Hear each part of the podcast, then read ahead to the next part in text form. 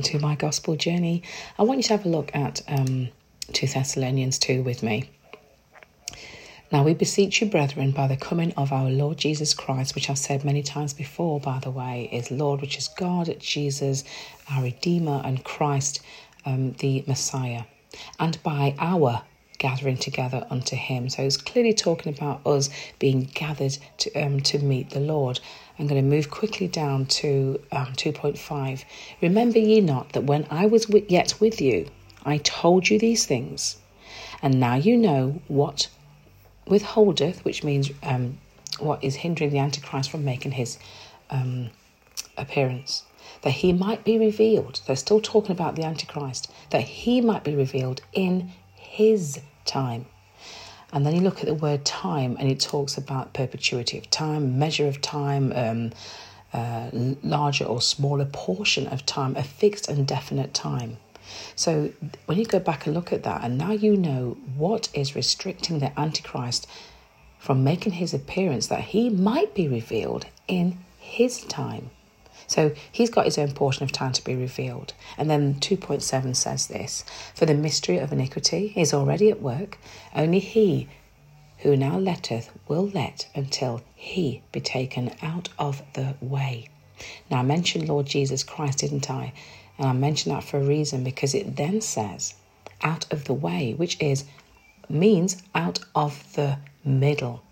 So read it again. For the mystery of iniquity is already at work. Only he who now, only he who now hinders the Antichrist from making his appearance will let until he be taken out of the way. And that is Jesus to be come out of the way. People keep saying that He is the church. Now, as far as I'm concerned, the church has always been referred to as bridegroom. So, if the church has been referred to as the um, sorry as the bride, my apologies.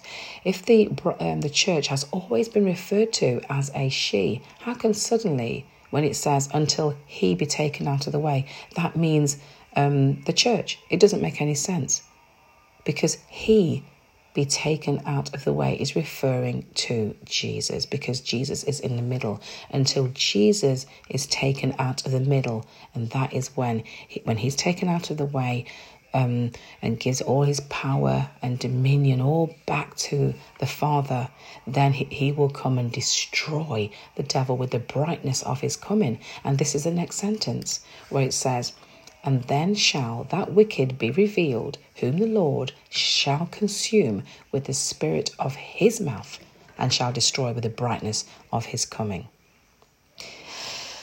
Study and show yourself approved unto the Lord. I hope you've enjoyed that revelation that I got several days ago. I've had to think about it before I actually um, put it on a podcast because I know that it is a difficult one to grasp, but if you remember the church is referred to as the bride, not the bridegroom, then it must only be Jesus until Jesus is taken out of the way, out of the middle, Lord Jesus Christ, out of the middle, Lord Christ. Jesus is out of the way, and then Lord Jesus Christ will come in his full brightness of his coming, and that's when he's going to destroy Satan.